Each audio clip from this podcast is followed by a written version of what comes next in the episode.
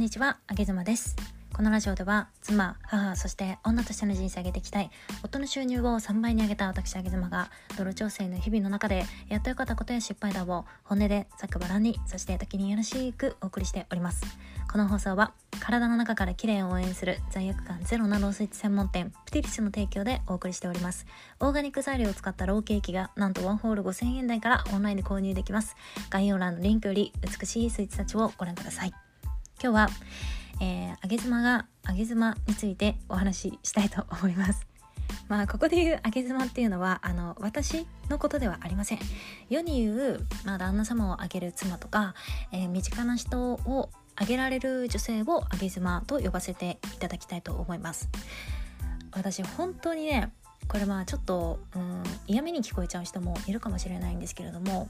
まあ女性に対してお話をするとうん、まあ、自分で働きに出る人っているじゃないですか。自分でこうキャリアを積んでいきたい人。ではたまた、うん、専業主婦としてまあ、こう緩やかに生活していきたい女性もいて、まあ、いろんな人がいていいと思うんですけれども私はこうキャリアを積む女性に対してはねもうちょっと、うん、視野を広げてみていただいてうん、上げ妻としての生き方というかなんかこう自分がガツガツ上がっていく生き方以外にも自分が結果として上がる生き方っていうのもあるんだよっていうお話をしたいんですよね。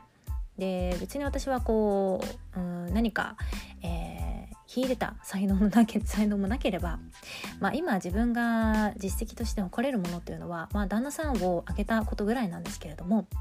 だけれども、まあ、実際にちょっと上げてみてですね思うことはなんかこの人を上げるっていう能力ってあのどこかでキャリアを積むよりもはるかに、えー、どの時代でもどんな環境でもどの国でも通用するスキルなんじゃないのかなってめちゃめちゃそういうふうに思ってるんですよね。まあ、例えばですけれどもじゃあどこかの大企業に私が入ったと。でこう10年20年勤めて、まあ、肩書きを手に入れお給料もね高いお給料を手に入れたと。いうことででもその会社に今何があるかわからないじゃないですか。その会社が急遽何かで潰れちゃったりとかもするしね。そうなった時にうん私がそこで積んできたキャリアっていうのはもちろん素晴らしいものではあるしそこで培ってきた能力っていうのも、まあ、めちゃめちゃ高い能力はあると思うんですよね。けど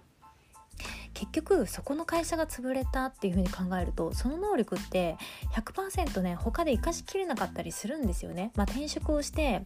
じゃあまあ新入社員とは言わずにねなんかこう中途社員で入社して、まあ、ある程度のポストで雇ってもらったとしても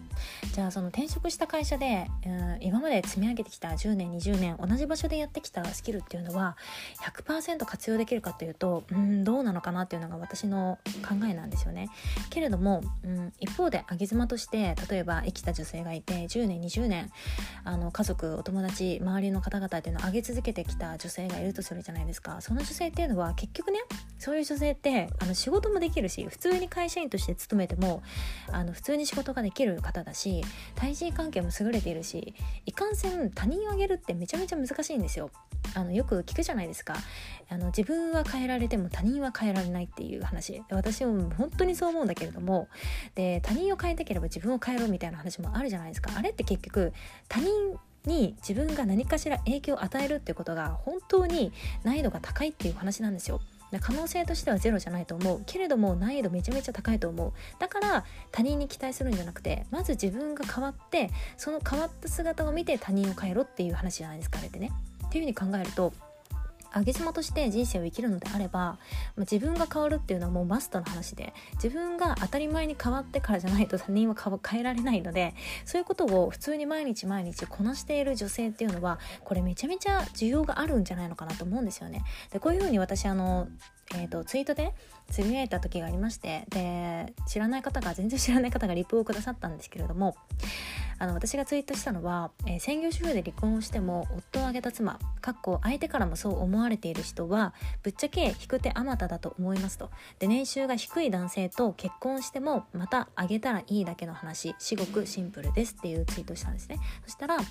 えー、その方が、えー、出てくれば引き手あまたなんですけどねって。だけど相手からもそう思われそう思われている上げ妻は夫が手放すことがほとんどないので死別をしない限りまず出てこないですよねっていう風なリプライをしてくださいまして本当におっしゃる通りだなと思いました。なんかこれぐらいの他人を挙げられる女性っていうのは、まあ、会社勤めでもそうだけれどもやっぱりね手放されないし 手放したところですぐに誰かにあの引っこ抜かれるのでヘッドハンティング受けるのでまずまず、まあ、世に出回ることはないんですよね。というふうに考えると世に出回ることがないものってめちゃめちゃ希少価値高いじゃないですか。ダイヤモンドもそうだし金もそうだしまあそのうち仮想通貨もそうなるんじゃないかなもんって思うんだけれどもそれぐらいの価値があるっていうことを女性はもうちょっとあの視野を広げてね自分が働くそしてお金持ちと結婚するっていうのも一つのまあ女性の生き方ですよ。けどお金持ちと結婚したところで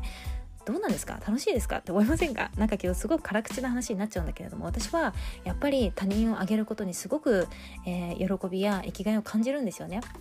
で誰かがうーん自分のおかげでまあおかげでっていうとちょっと上からになっちゃうんだけれども誰かが自分が影響したことで、えー、何かしら少しでも変わっていく姿っていうのを私は見るのが昔からもここが大好きなんですよ。